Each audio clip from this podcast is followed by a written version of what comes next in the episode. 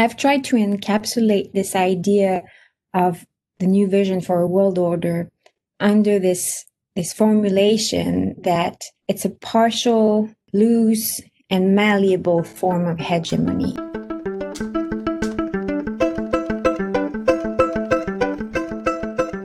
This is Asia Insight, Asia Policy in a Pod. I'm Rachel Bernstein from the Political and Security Affairs team at the National Bureau of Asian Research. In this episode of Asia Insight, we're going to explore China's vision for a new regional and global order and look at how this vision is coming alive around the world. Today's episode is based on the research findings of a project led by NBR over the last two years with the generous support of the Carnegie Corporation of New York. The full reports can be accessed on our website at www.nbr.org. In the early 1990s, following the end of the Cold War and the collapse of the Soviet Union, Deng Xiaoping famously declared that China should hide its capabilities and bide its time and never take the lead.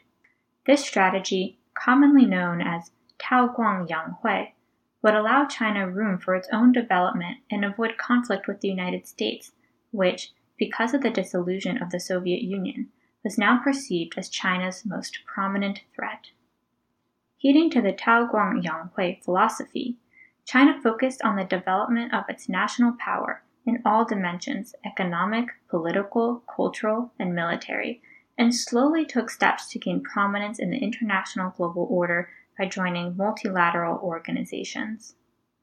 Right after its accession to the World Trade Organization in 2001, China began to move away from Deng's hide and bide strategy but both the leadership's rhetoric and its behavior on the global stage remained prudent. Around 2003, under Hu Jintao, the terms peaceful rise, peaceful development, and harmonious world started to appear in the official rhetoric. China wanted to depict itself both as a rising power and as a country committed to rising peacefully without disrupting the world order. However, since Xi Jinping came to power in late 2012, he has overseen dramatic shifts in China's domestic, economic, and foreign policy.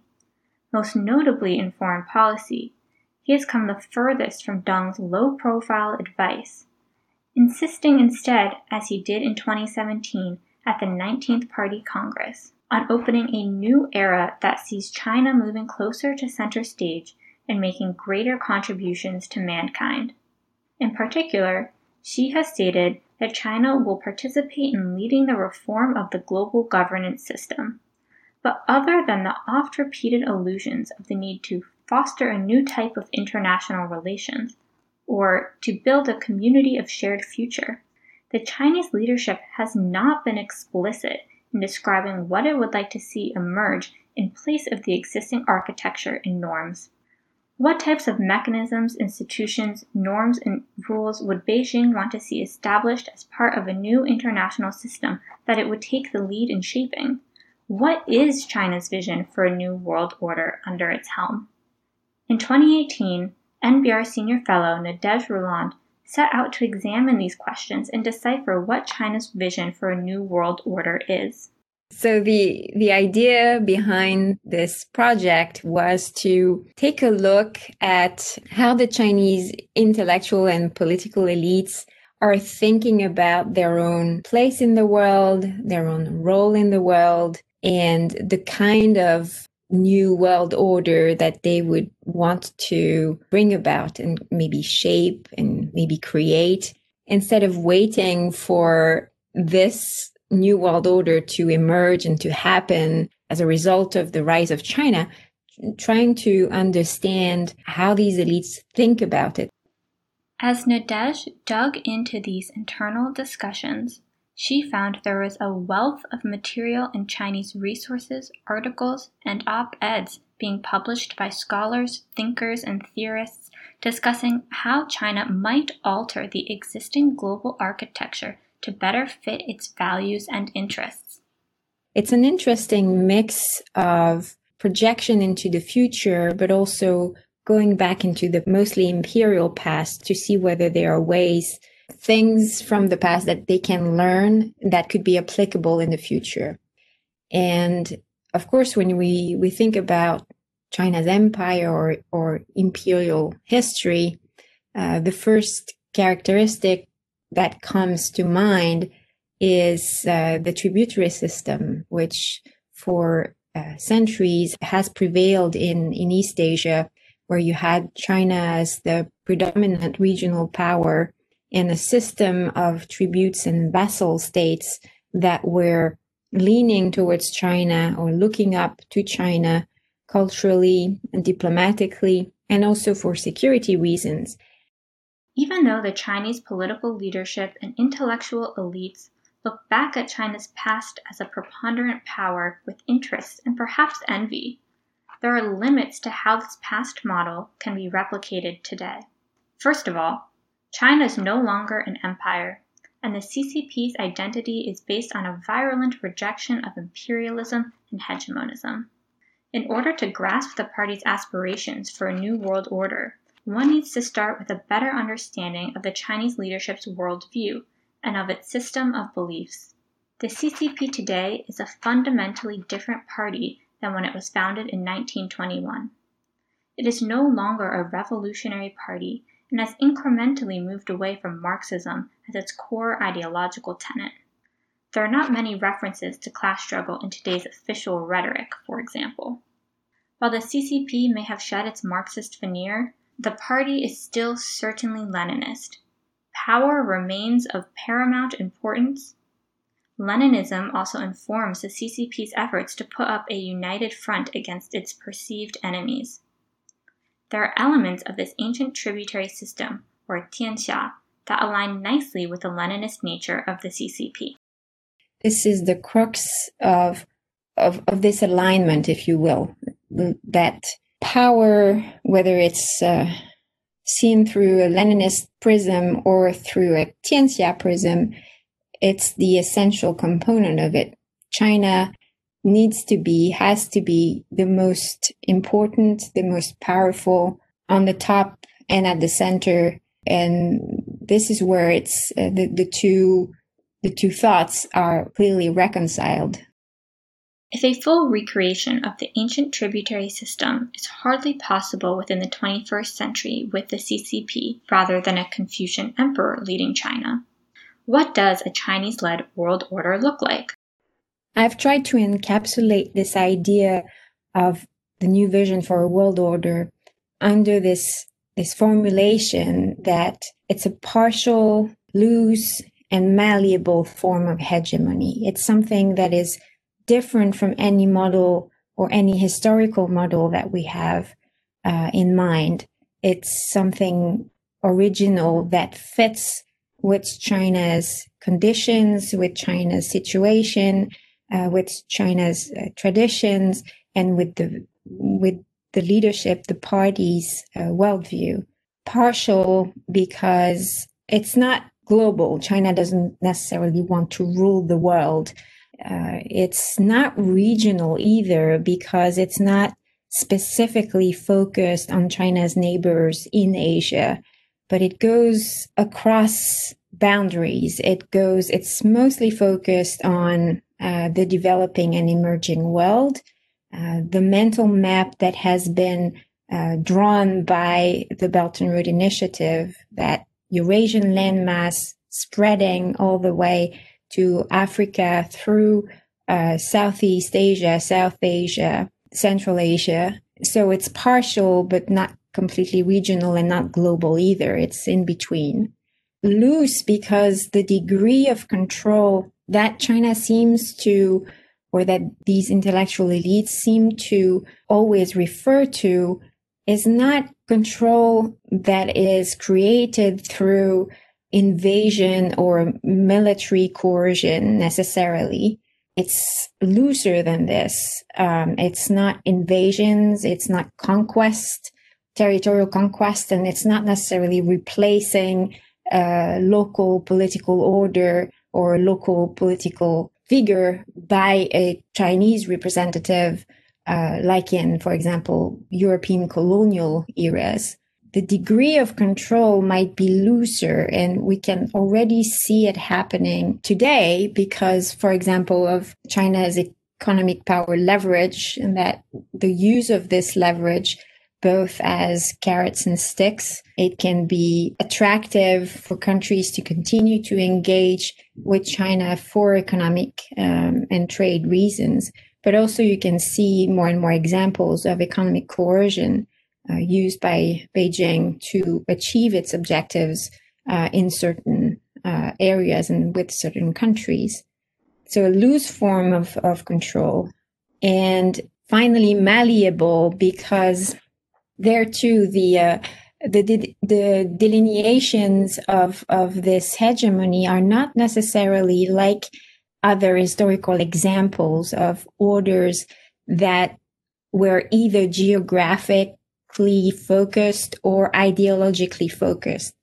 I think that um, Beijing would be content with including in this um, order democracies, authoritarian countries, in transition countries, uh, without really any uh, any problem with any of that, as long as they accept and um, respect uh, China's interests.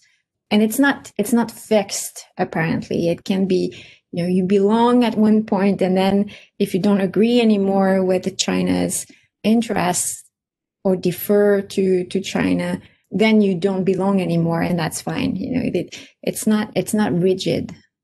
To determine whether or not this vision of a loose partial and malleable hegemony is becoming reality the next step is to examine china's interactions in the current global system. In order to do so, we asked experts to focus on seven case studies and assess China's actions across a series of norms, institutions, domains, and countries. Some of the norms and institutions that China is attempting to reshape are part of the existing international order, such as the United Nations Human Rights Council, while others are China led or created, such as the 17 plus 1 platform in Central and Eastern Europe.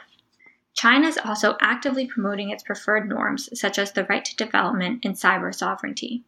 China's diplomacy with other countries also sheds light on its objectives and ambitions.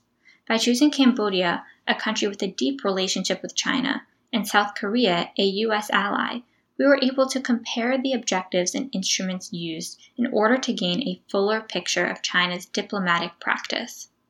In each of the seven case studies, we found elements of China's vision for a Sinocentric order, and although the contours of this system are blurry, there are clear discernible elements of the ancient Tianxia system that fall in line with the theory of a loose, partial, and malleable hegemony.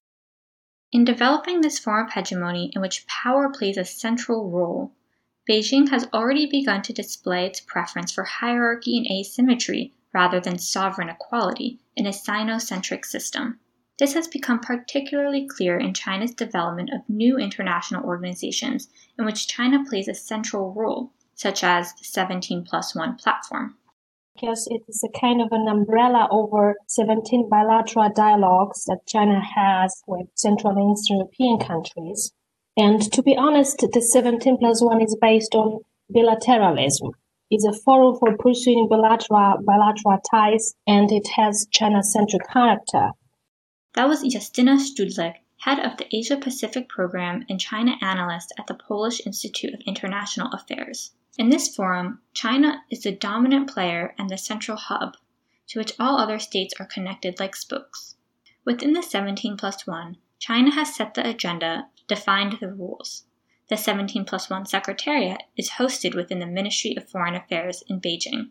Instead of a power balance in the relationship similar to what would be observable in existing multilateral institutions, Central and Eastern European countries are reacting to China's proposals rather than working together toward a coordinated compromise and consensus.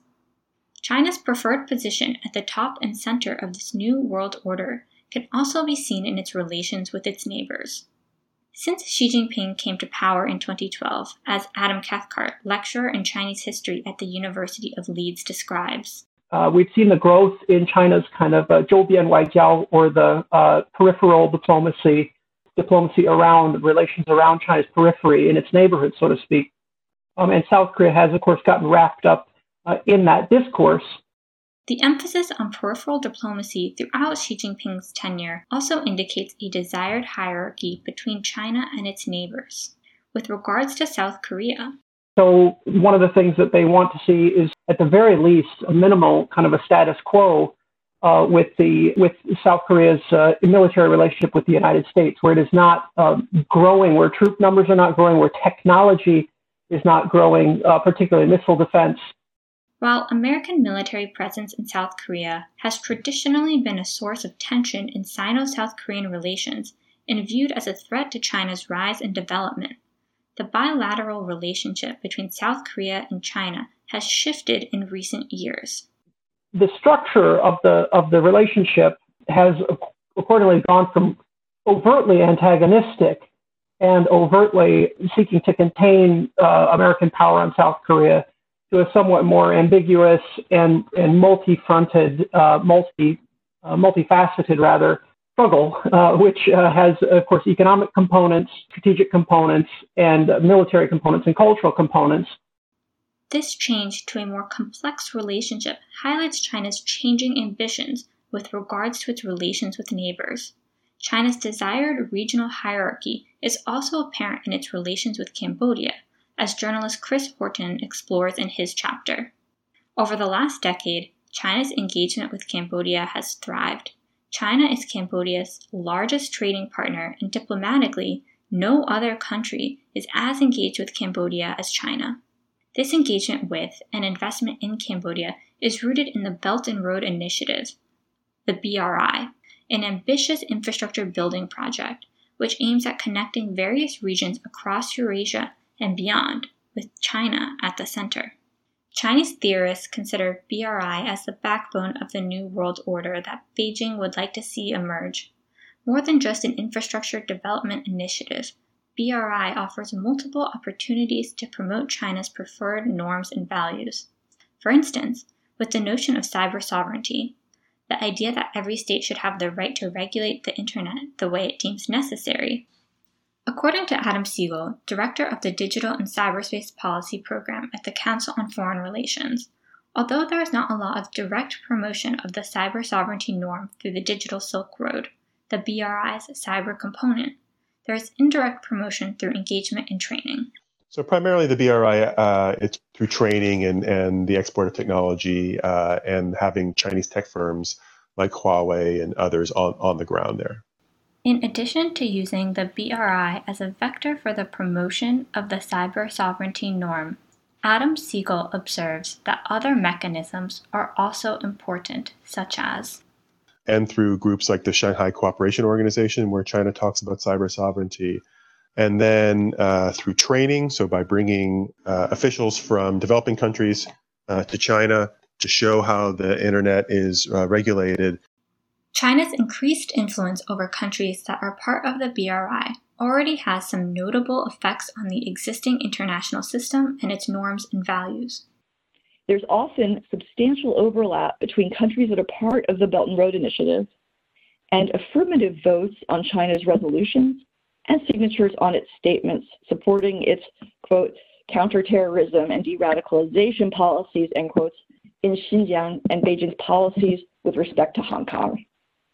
That was Andrea Worden, lecturer in the program for East Asian Studies at the Johns Hopkins Krieger School of Arts and Sciences.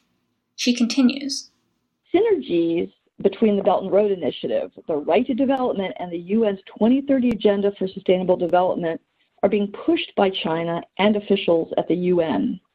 In this way, the BRI is gradually being framed as a vehicle for and an enabler of human rights with the end goal, of course, being the community of shared future for humankind. The community of a shared future for humankind, sometimes translated as community of common destiny, encapsulates China's vision of a Sinocentric order and a loose, partial, and malleable hegemony. Building a community of shared future for humankind is the main objective. BRI is China's main instrument to achieve this goal. BRI is used as a connector to the developing and non Western world the areas in which China is attempting to forge this new international order. For example, China includes Central and Eastern European countries as part of the BRI. Although the 17 plus 1 platform was founded a year before BRI, Dr. Szczudlik highlights that it has since been subsumed under the BRI umbrella and now serves as Beijing's main strategic avenue for developing economic relations and promoting its preferred norms and values in a region it perceives as outside the Western centric order. China thought that C countries could be perceived as a brand in China's anti Western approach because we are perceived as a former socialist fellow. We were in a, a socialist camp during the Cold War we are not perceived as a power um, that um, occupied China. We are victims of colonization because of uh, being in the socialist camp. So in that sense, we could be to some extent perceived as uh, those countries which are developing ones and do not fully integrated with the West. In other words, Central and Eastern European countries are considered as potential partners in opposing a Western centric order and establishing instead a China centric order. With a better sense of China's objectives, we turn to its preferred instruments and tactics in support of the creation of this new world order.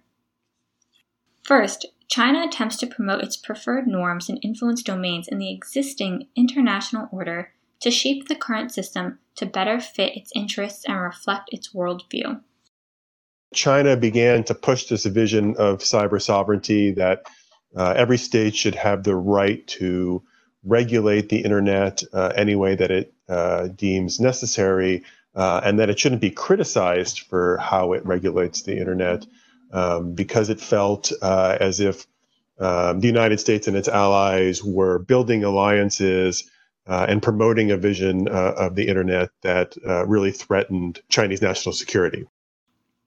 That was Adam Segal again. The notion of cyber sovereignty benefits China domestically as well as internationally because cyber sovereignty helps accommodate Beijing's ambitions for power while assuaging its anxieties about political survival.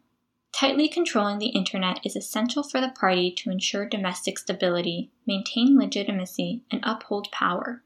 Promoting this norm internationally is an essential component of this quest. China's influence on norms and institutions extends further than cyber sovereignty. Alizé Pornay, an analyst from the French Development Agency, depicts China's influence on the international development finance system.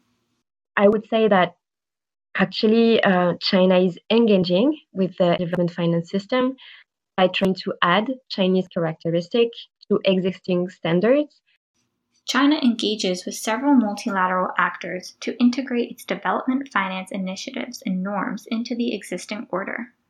Mm, you have six uh, big institutions, development finance, that signed uh, an agreement under the first BRI forum, um, committing to work with China under the Belt Initiative. China also responds to criticisms from the international community and adjusts. So you have the other way uh, which is that BRI is trying to adapt. For example, uh, since the second BRI forum, China tries to have shifts toward sustainability and environment. China's aim in development finance is to become a structural actor within the existing development finance system by developing new actors, such as the Asian Infrastructure Development Bank, and new tactics that would offset the current Western advantage. Similar to cyber sovereignty, this strategy is designed to shape a world order that better fits the Chinese leadership's views and interests. The second instrument China uses to form this new Sinocentric system is presenting itself as a leader of the emerging and developing world and as an alternative to the US led liberal order. Beijing is making a concerted effort to build coalitions within the emerging and developing world that can help support China's vision. To discuss how China presents itself as a leader for the developing world in the development finance domain, we turn to Alizé Pornay again. Um, it is also atypical because China depicts itself as an alternative from the Bretton Woods system of aid um, that is sometimes framed under uh, what we call the Washington Consensus. Um, the Beijing Consensus, by contrast with the Washington Consensus, uh, would not, for example, have a precise meaning, but um, would um, underline the China's pragmatic institution oriented approach. And uh, it also pushes for better representation of both China and emerging countries in multilateral institutions. China simultaneously presents itself as a responsible global actor and as an atypical actor that is able to provide aid according to its own guidelines and preferences. By doing so, Beijing attempts to position itself as a leader in the global order, one that can not only represent itself and promote its national interests, also represent other emerging and developing countries. The rise of the rest with China as the leader. Justyna Szczudlik highlights this within the context of the 17 plus 1. Uh, then we have uh, political and normative uh, goals or objectives, but those goals became apparent later on since Xi Jinping's term. Um, we are talking about these goals. We can see that China is trying to project its active diplomacy in countries, diversify its diplomatic portfolio uh, to create some kind of political friends or circle of political friends that are not fully integrated with the West or less developed to give credence uh, to the PRC's new diplomatic activities, for example, um, to highlight China's agenda setting power instead of, let's say, being a non follower. China's agenda setting in the 17 plus 1 illustrates its attempt to position itself as a leader of developing and emerging countries outside of the current international system. This also rings true at the United Nations, one of the most prominent institutions where China has been increasingly proactive in promoting its norms and values within the existing architecture. Malin Oud, director of the China program at the Stockholm based Raoul Wallenberg Institute, examines China's actions at the United Nations, in particular with regard to its promotion of the right to development as an alternative concept to human rights as currently defined by the UN Charter. So before 2008, China was mainly defensive and, and reactive in relation to human rights at the UN. Uh, but since 2008, and particularly under uh, Xi Jinping, China's employed a much more proactive strategy promoting the right to development, but also uh, Xi Jinping's concept of a common destiny or shared future at the UN. And similar to the right to development, uh, these concepts, these Chinese concept, concepts of, of common destiny and, and win win cooperation on human rights, are vague concepts that sees human rights as more as uh, the rights of, of states than the rights of, of individuals in relation to, to governments. Uh, so, so China's advancing of, of the concept of the right to development also helps position China as a developing country in the global south, challenging the, the so-called hegemony of the global north. So, so that's also an, an effective way of positioning China as a leader of the developing world at the UN uh, and helps China to mobilize uh, like-minded countries at the UN Andrea Worden builds on this insight. Given China's influence both at the UN and specifically at the, Human, at the UN Human Rights Council, it is able to marshal votes for resolutions it proposes and its other initiatives, such as collecting signatures on statements in support of its policies in Xinjiang and Hong Kong. The Chinese government has positioned itself as the leader and spokes country, for lack of a better word, of the global south at the Human Rights Council and uses its bully toolkit, including economic coercion and leverage, threats and intimidation, to advance its agenda at the HRC.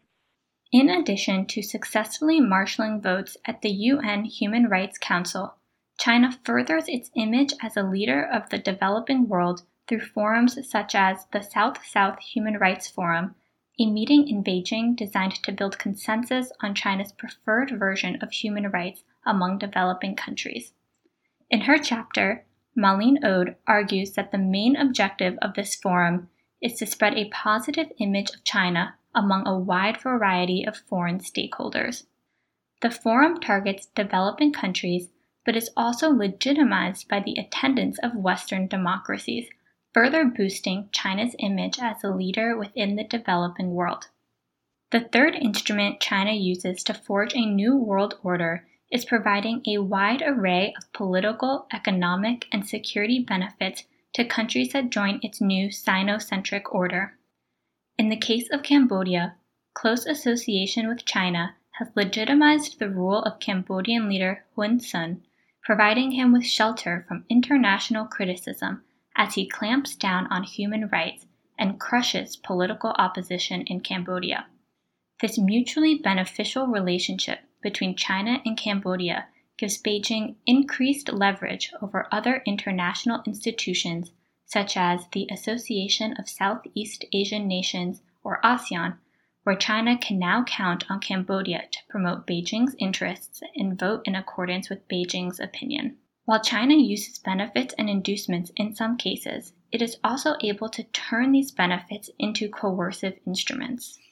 As Adam Cathcart depicts in his essay, Beijing has become much more willing to respond assertively when its political or security red lines are crossed. However, China projects itself as a peaceful, rising power and is thus unlikely to use military force to respond to noncompliance. So, the term you might use is weaponization of trade. To what extent is China willing to essentially barter or walk back or slow down uh, some of its economic exchanges with South Korea in exchange for putting pain on the South Korean uh, polity, on, on, the, on the government in Seoul, on the Blue House, or the executive branch uh, in Seoul. Beijing has used this tactic several times in South Korea, most recently in the case of the Terminal High Altitude Area Defense, or THAAD, missile crisis, in which China felt threatened by the U.S.'s placement of a missile system so close to its borders.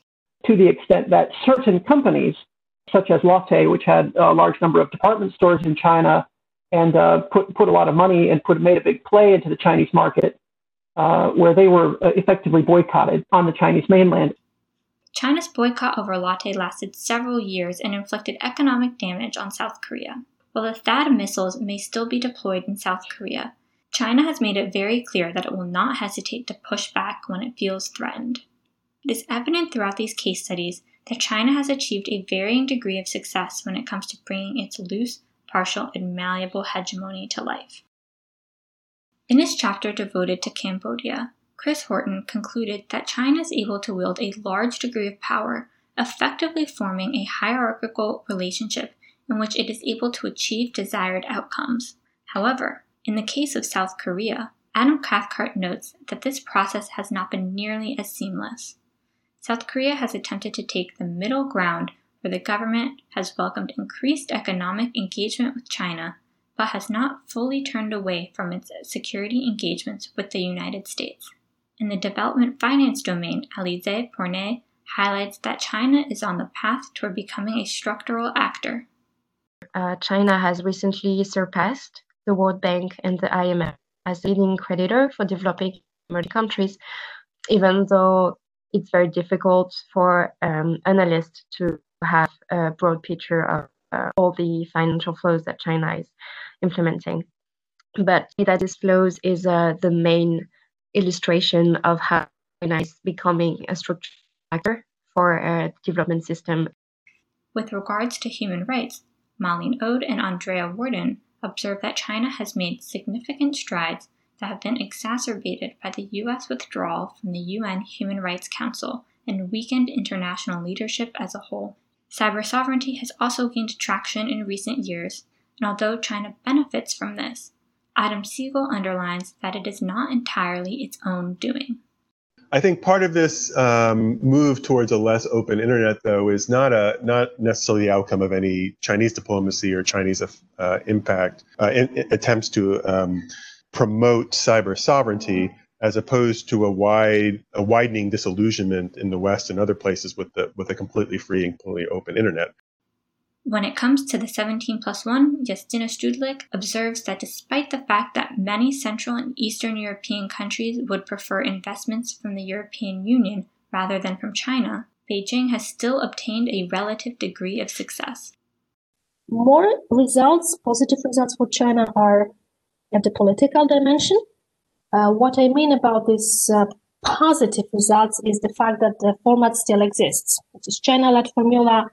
It still exists. It functions pretty well because um, we um, there there was a first enlargement of the formula in April 20, 2019 and the, the formula was uh, from because at the beginning it was 16 plus 1 now we have 17 plus 1 because Greece last year became a member. So it is also promoted by Chinese experts that uh, the format is very useful because now it's bigger and the influence of this formula is rising, global influence. This all being said, whether or not China has been successful in all of its endeavors to create a new and regional global order is not the most important takeaway. Instead, what is more critical is understanding the vision as a whole and where it stems from. There may be a gap between Beijing's vision and the current reality, especially as outside observers may not be able to see what the ultimate objectives are from the beginning. China didn't come to Cambodia saying we want access to a naval base because this is not the way China does diplomacy, right? So they first need to build a long-term presence that is mostly based on the win-win or the supposed benefits that you can take out of the relationship specifically through economic and, and trade relations. Then expanding outwards with uh, higher education, uh, science and technology cooperation, media cooperation, uh, financial cooperation, and others. And then eventually down the line, maybe getting to the heart of the matter. That was Nadege Rolland again. Leaders in the People's Republic of China have had consistent and clear goals to bring about the national rejuvenation and for the country to take what they consider as its rightful place in the world. The methods for achieving these goals may have differed, but its leaders have had an increasingly clear vision for a new world order under China's helm. And so that's why it's so important to try to understand it uh, from the start before it's completely fulfilled, um, so that we we can be better prepared and and and understanding better instead of waiting 20 or 30 years down the line for for it to happen. Because then we can perhaps shape China's vision in a certain direction. And perhaps we can make choices and make decisions on our own that benefit us. And when I say us, it's each country that is supposed to be part of this partial and malleable system to see how we can maybe shape or counter shape this vision. Uh, I think this is really important. For a deeper understanding of the ins and outs of China's vision for a new world order, download the full reports at www.nbr.org. This podcast was produced by Ian Smith. Asia Insight theme music is by Laura Schwartz of Bellwether Bayou. Website development was led by Sandra Ward. Asia Insight podcasts can be found on Apple Podcasts, Podbean, and Spotify. Thank you for listening to this episode of Asia Insight.